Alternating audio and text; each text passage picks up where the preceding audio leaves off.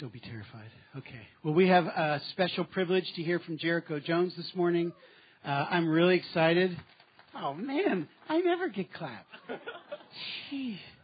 No, it's really, I'm excited about it. And so I just want to pray for Jericho and then release him to give us the good news. God, thank you that by the gift of your Holy Spirit, you have given Jericho the mind of a teacher, the spirit of a prophet, and the soul of a pastor. And I just ask that you would release the power, the authority, the cleansing goodness of the Holy Spirit in and through him as we hear this morning the gospel. And so we ask, Lord, that you give us ears open, eyes open to hear, to see the good news of Jesus. We pray in his name. Amen.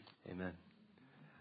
When I say I was terrified, these stands are like really difficult to like maneuver, you know, so I didn't want to knock anything over. As Randy said, my name is Jericho. I'm a friend of the Vineyard, and I have the privilege of talking essentially what Randy said about the gospel, what signs, wonders, and partnership with the Holy Spirit is you're essentially walking out the fullness of the gospel in a very tangible and deep way. So I was asking the Lord this weekend, so what is it that you actually want to do in the next 30 minutes for the services? And he said, I want to illuminate the nature of signs and wonders to equip us to really honor his heart. So what we're going to be doing is not really going to be going to the 101s of how to walk in miracles or how to discern signs. We're essentially going to be going after the paradigm and the attitude that we have regarding signs, wonders, and partnership with the Holy Spirit. So I'm going to be going pretty fast. If you're a note taker, do that. Just try and stay on track as quickly as as much as possible. If the Spirit starts talking to you, by all means, stop listening to me and listen to the Spirit. Okay.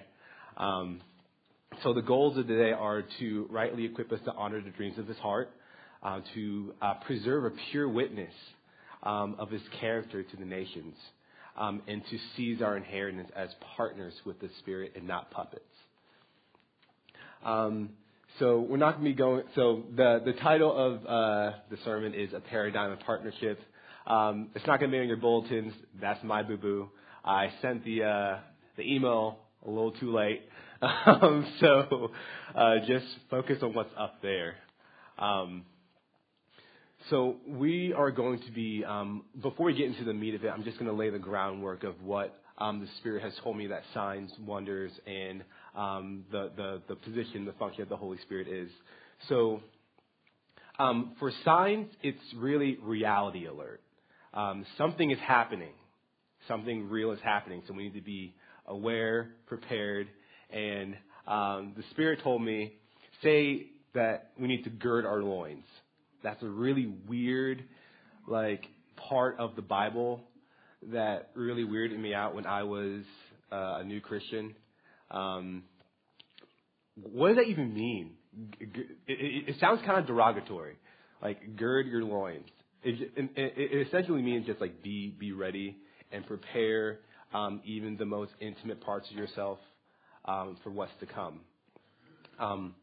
What the Lord actually told me beginning out is that our paradigm of time actually determines how we view signs, wonders, and miracles. You look at Matthew 24 and you go to verses 42 through 51. You read that Jesus talking about that. Suppose that a servant is wicked and says in his heart, "My master will be away for a long time." That man's paradigm of time determined how he viewed the signs of the time and that he was passive about it. The master of the servant will come at a time in an hour that he does not anticipate. And that's really weighty in that we don't know. We're charged with being prepared for it. That guy wasn't ready. So the master assigned him to a place of weeping and gnashing of teeth with the hypocrites. And when I hear the word hypocrites, like, I'll just say this, like, I'm a very kind person. I'm not always nice, though. You guys understand the difference between, like, kindness and being nice? Like, kindness is like, you know, when I hear the word hypocrite, I think, you know, what like Jesus said to call the Pharisees and the Sadducees, like, hypocrites only over 70 times throughout the scriptures. And a lot of times in our culture, we say, oh, they're just being religious. Well, in James 1:27, there is a true religion that God accepts and approves of. So I have no problem with religious people. It's when you start being hypocritical that we're going to have a problem. We're going to have a little conversation. Like, I'm not going to be, like, super mean. I'm going to take you out to dinner, you know, moving to dinner, just, you know, put some food in your belly. Hopefully you won't yell at me after that, but we're going to have a conversation like, hey, you're a really cool person. I see a lot of grace and life in you. But this, that, and that, no, please don't. That's not okay. See, the goal for discerning signs and wonders and within your paradigm of time, is that Jesus actually commended those who were able to, sense that the time was there and respond to it in an appropriate way.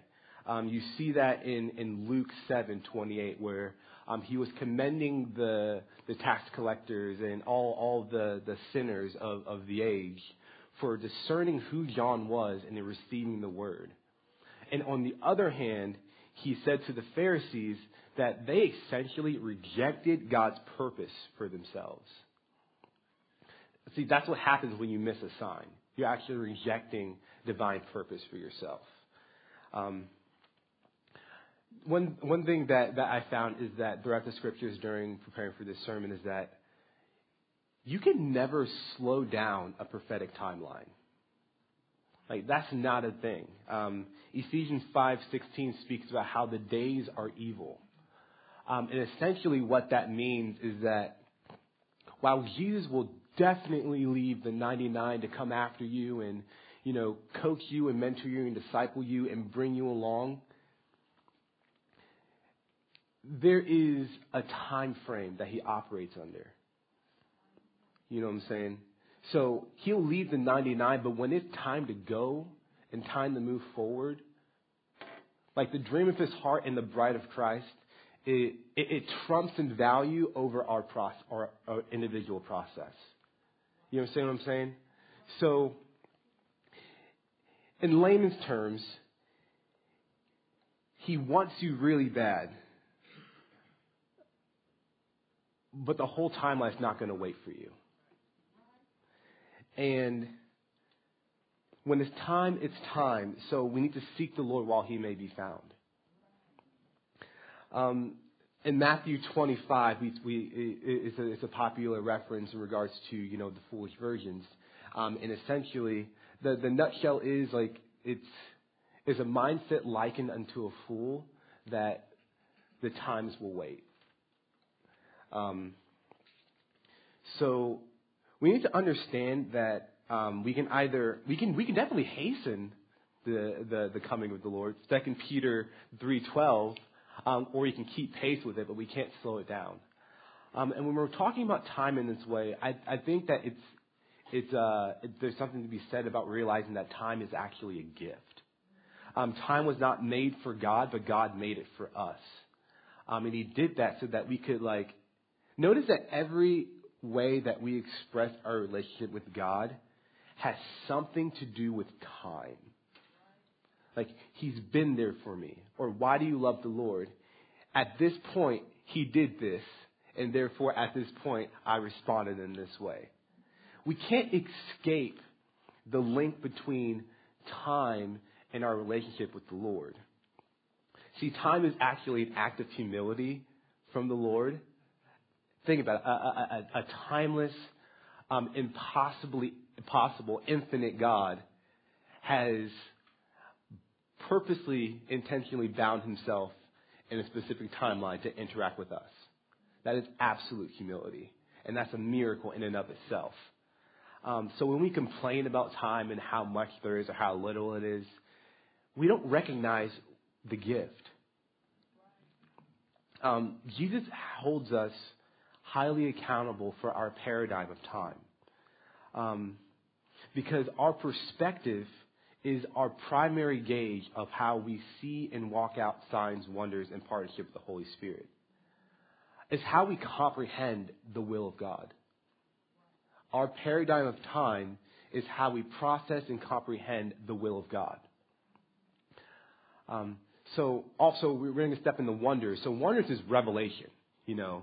Simply put, a wonder is any manifestation that communicates to man that the acts of God are intentional, unstoppable, and uncompromising to his character. So you look at the 10 plagues in Exodus 7 through 12, completely unstoppable. Like have you guys ever seen like the animated film of like the Prince of Egypt, and the little skinny guy, the little chubby guy is like, you know, swinging around their sticks and trying to act all cool, and essentially they don't really notice that when Moses drops his staff, like his snake eats their snakes. So essentially, the God of Israel is non-contestable, completely, absolutely. Every plague showed that God was supreme, and that there was no real adversary. There was nothing that could stand against. Intentionality. Wonders open your eyes to what you couldn't see before. I think a wonder that doesn't get enough attention is when Jesus died on the cross, and then immediately after there's an earthquake, and the curtain in the temple gets torn in two. And the centurions at the base of the cross say, truly, this was the Son of God. This guy was no joke. Like we were making fun of him for like 9 hours. And then the second he dies, we get knocked off our feet. Like we were wrong. We were really wrong. So wonders open up your eyes to something that you couldn't perceive before. And as for being uncompromising to his character, fire by night, cloud by day. A tangible symbol to the people of Israel that the God of heaven was for them and not against them. I would say that sanctification as well is an implicit wonder. For God to be the author and the finisher of our faith, Hebrews 12:2, shows that the same power that makes a blind man see, it's the same power that takes a spiritually dead man and makes him alive. It is by grace that you have been saved. It's a wonder. God is for you. Clearly, he is for you and not against you. It also breaks down spiritual walls and paves the way for faith. Mark 2:20, when Jesus was healing the lame man in the temple, and the first thing he says is like, you know, man, your sins are forgiven. And the people were thinking in their hearts, like, what is wrong with this guy? What is he talking about? How does he have the authority to say, your sins are forgiven? And Jesus says, well, you clearly have a wall. So that you may know that the Son of Man has authority to forgive sins upon the earth, get up and walk. I believe that miracles also, so we were talking about signs, wonders, and the Holy Spirit. I think that miracles falls under the category of wonder. Okay? And at this juncture, we're going to go less for the practical and more for the attitude. In regards to miracles, passivity is outlawed. There is no passivity in the kingdom. So Proverbs 18:9 says that he who is slack in his work is the brother to one who destroys. So the partnership between us and the Holy Spirit within walking out healings and miracles is not a passive reality.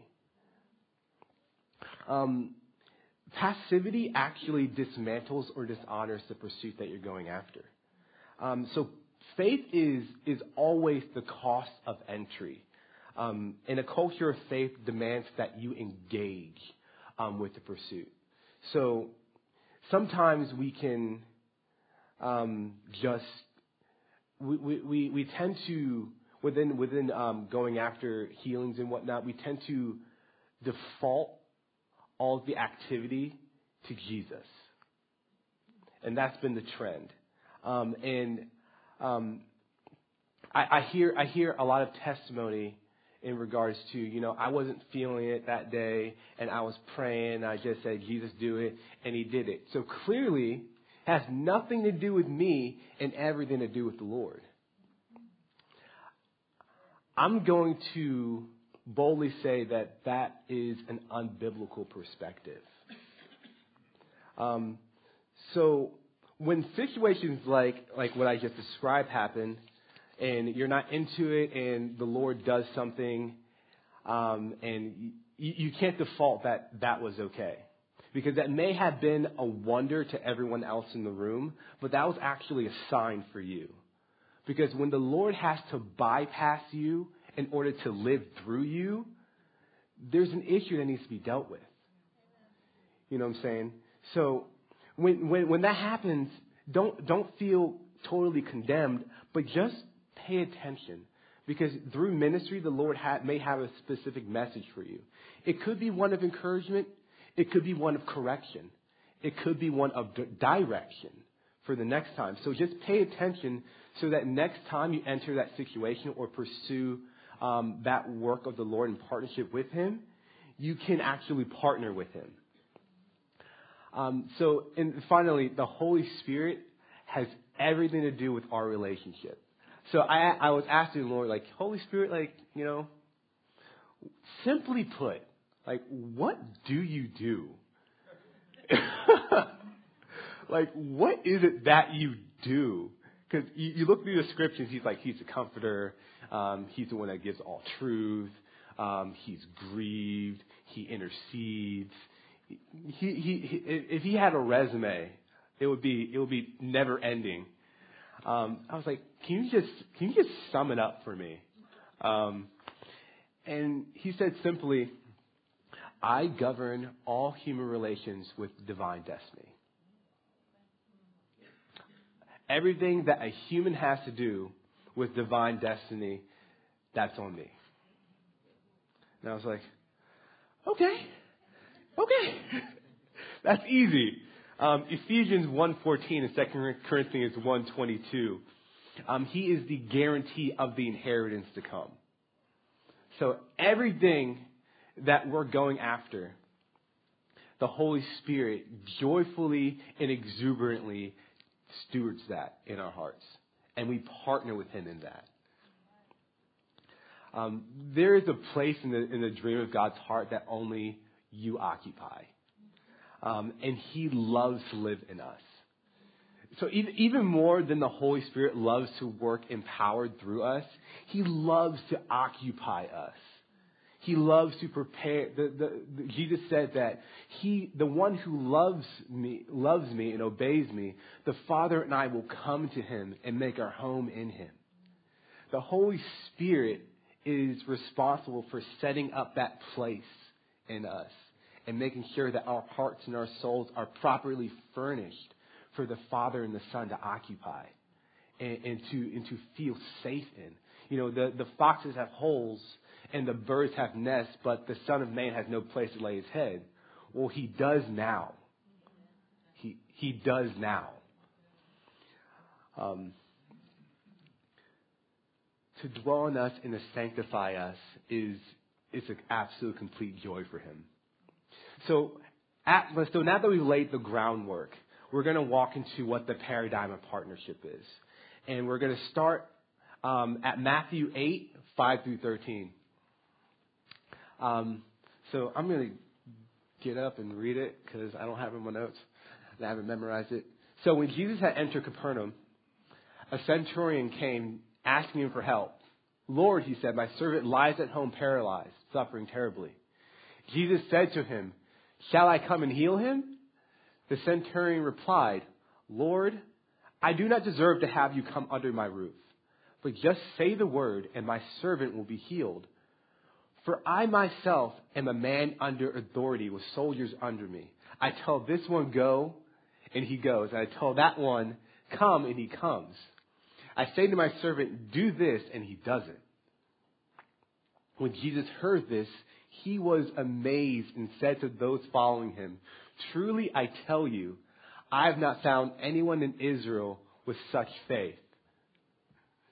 I say to you that many will come from the east and the west and will take their places at the feast with Abraham, Isaac, and Jacob in the kingdom of heaven.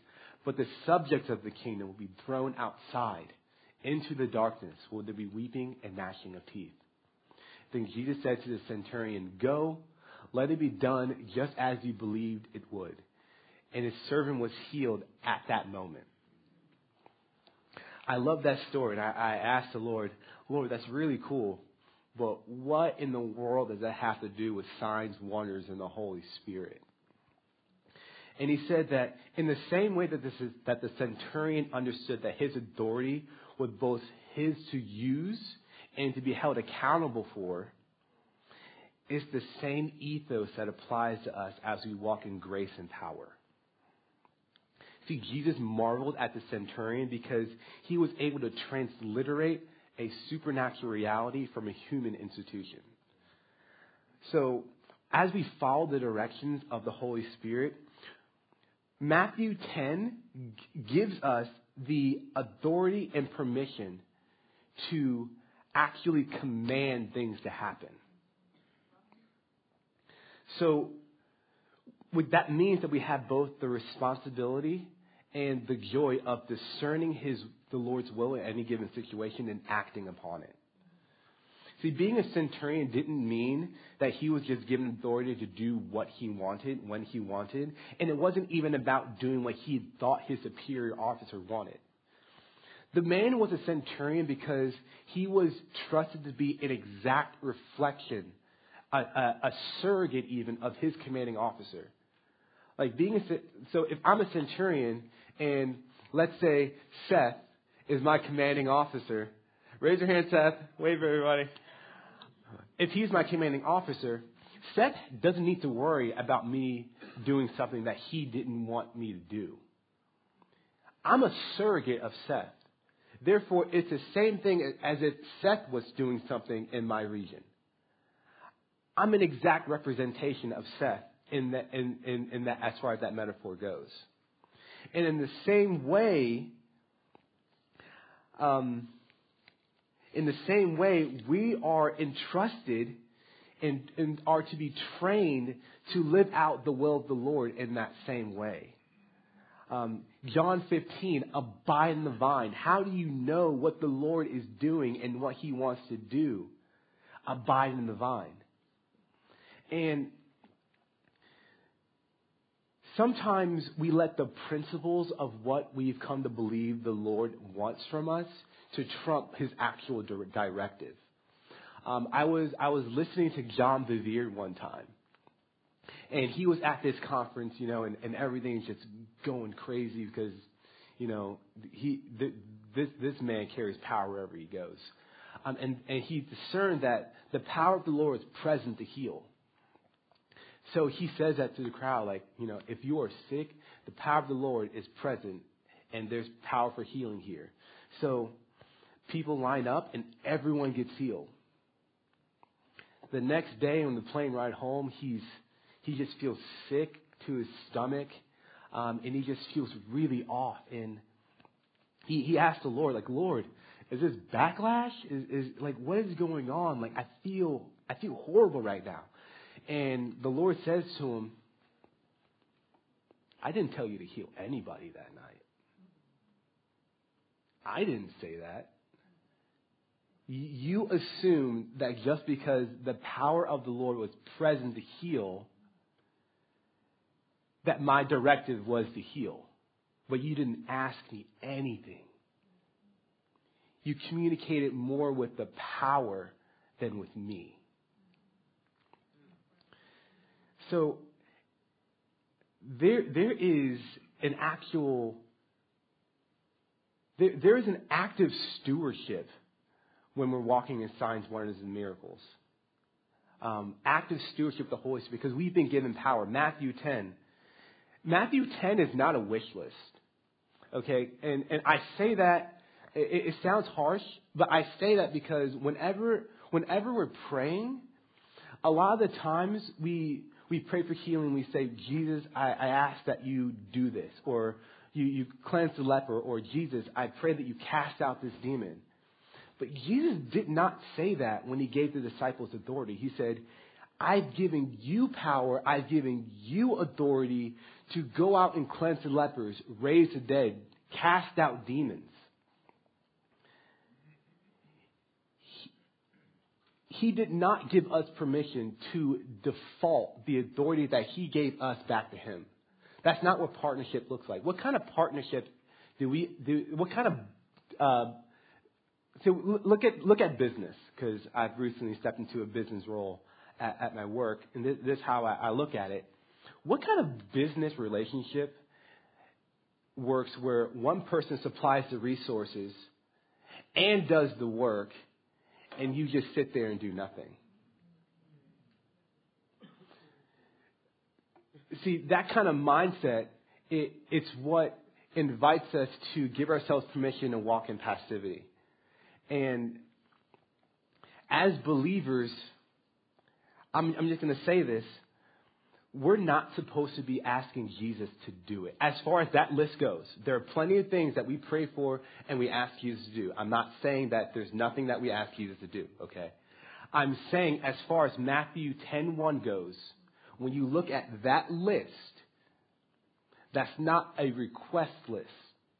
That is a go do this list, okay? It's not our power to use.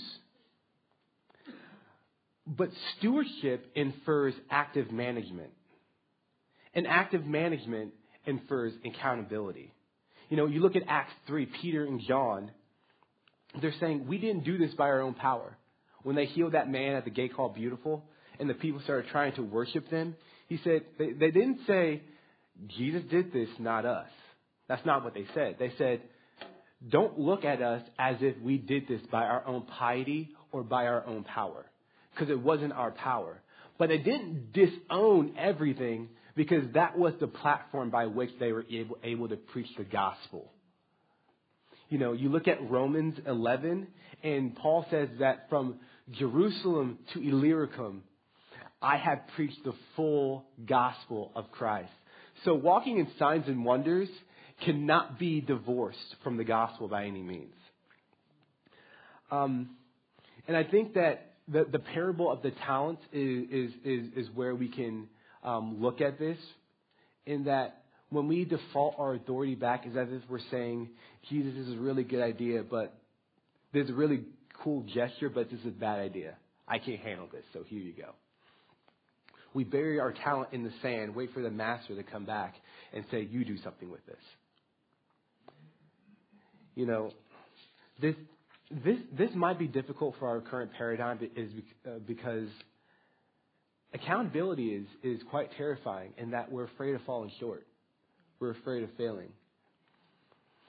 I look at my generation, and I see that we are one of the most gifted and powerful group of people. And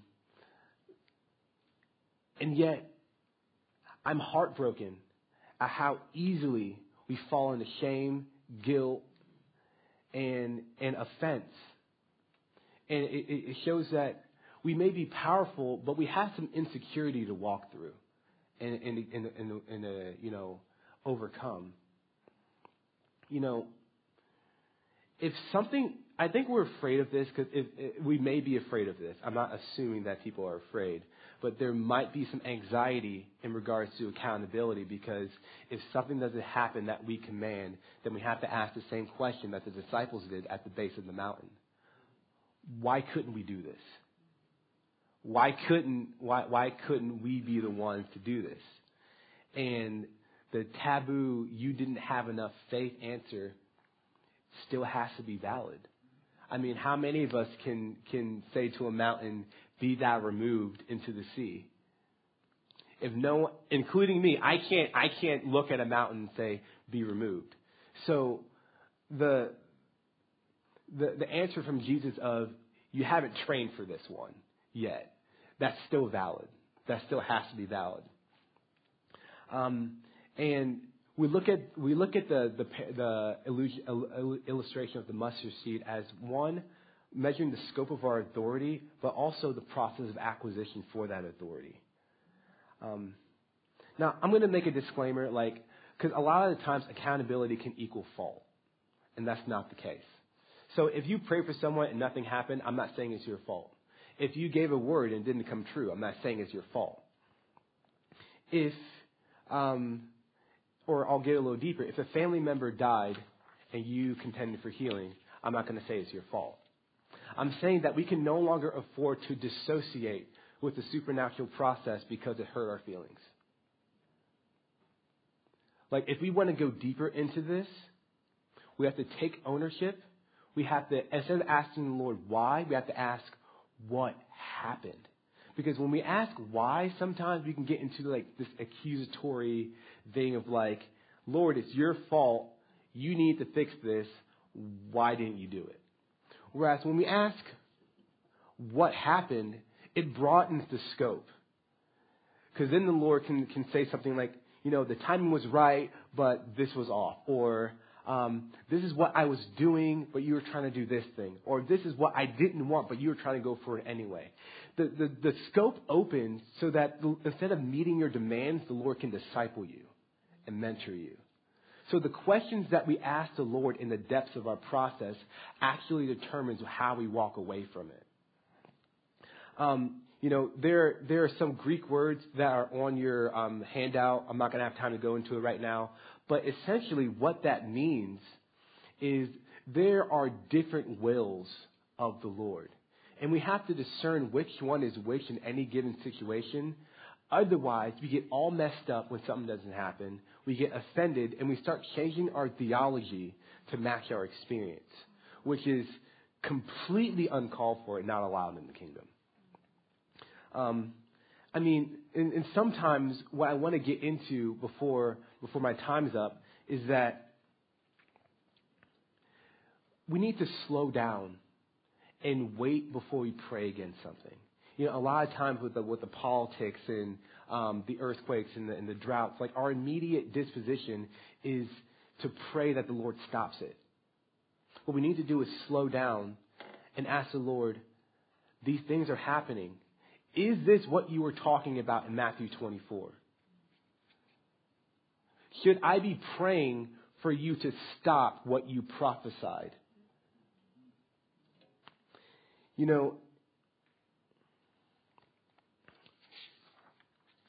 need to be careful that we don't employ our sentiments and sabotage the beauty of the entire Christian narrative. Because a correct paradigm of signs and wonders actually protects the integrity of the Christian narrative. Because basically what this thing is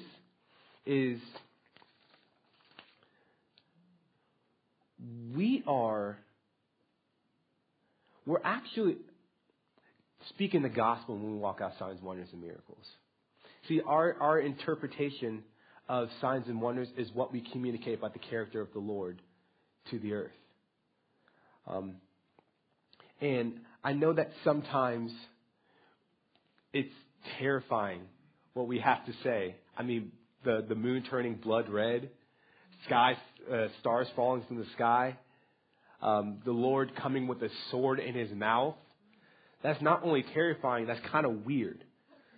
But it's scripture, and that is the beautiful inheritance that we walk in. And as much as it is a great joy to walk in signs, wonders, and miracles, it's a fight. It's a fight, and a lot of the times we can look at the weight of accountability and walking in signs, wonders, and miracles and be intimidated out of it.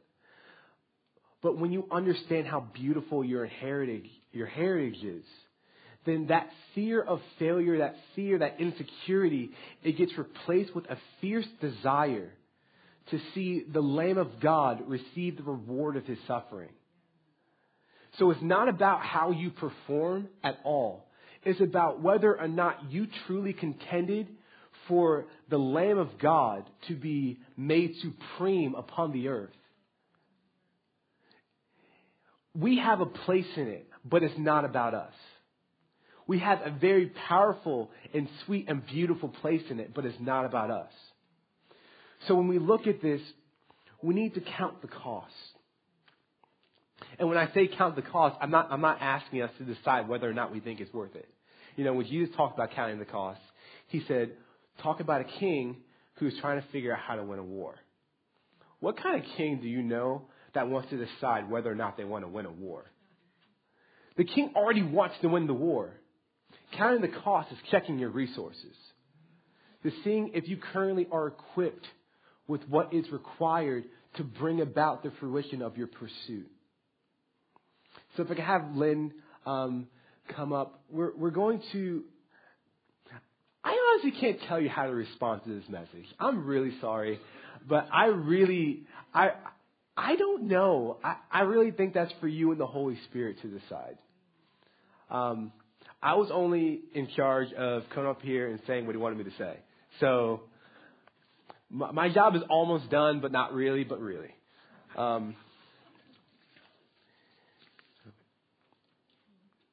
So what is this even going to look like?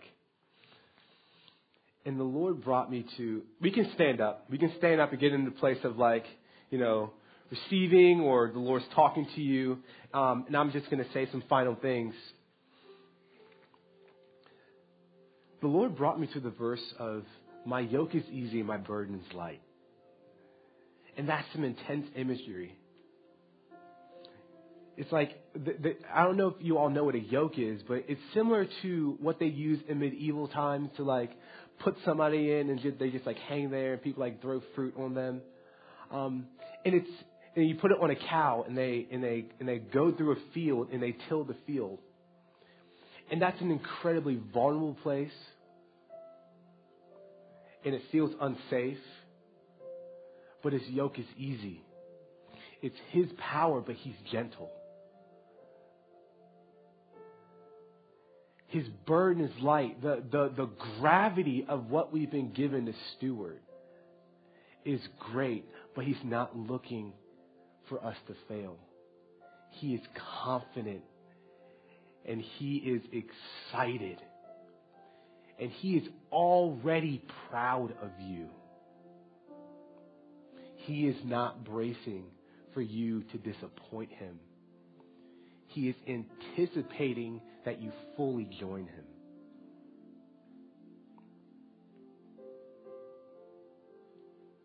He values us. He really does.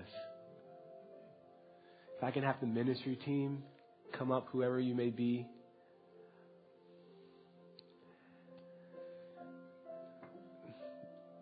Whatever you need to pray through, whatever anxieties come up in regards to accountability, whatever questions that you have for the Lord, broadly scoped questions, this is the time for you to come up and pray with somebody in it.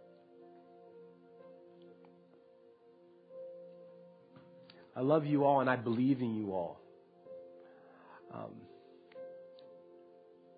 I'm excited to see what takes place in our hearts. I'm excited because I don't come with heavy messages because I want to see people weighed down. I come with them because we have been given the call to something that is real. It is real. This is not fake. This is not trivial. This is the reason why we exist upon the earth. There's nothing that's been more important than our testimony of the Godhead to the nations.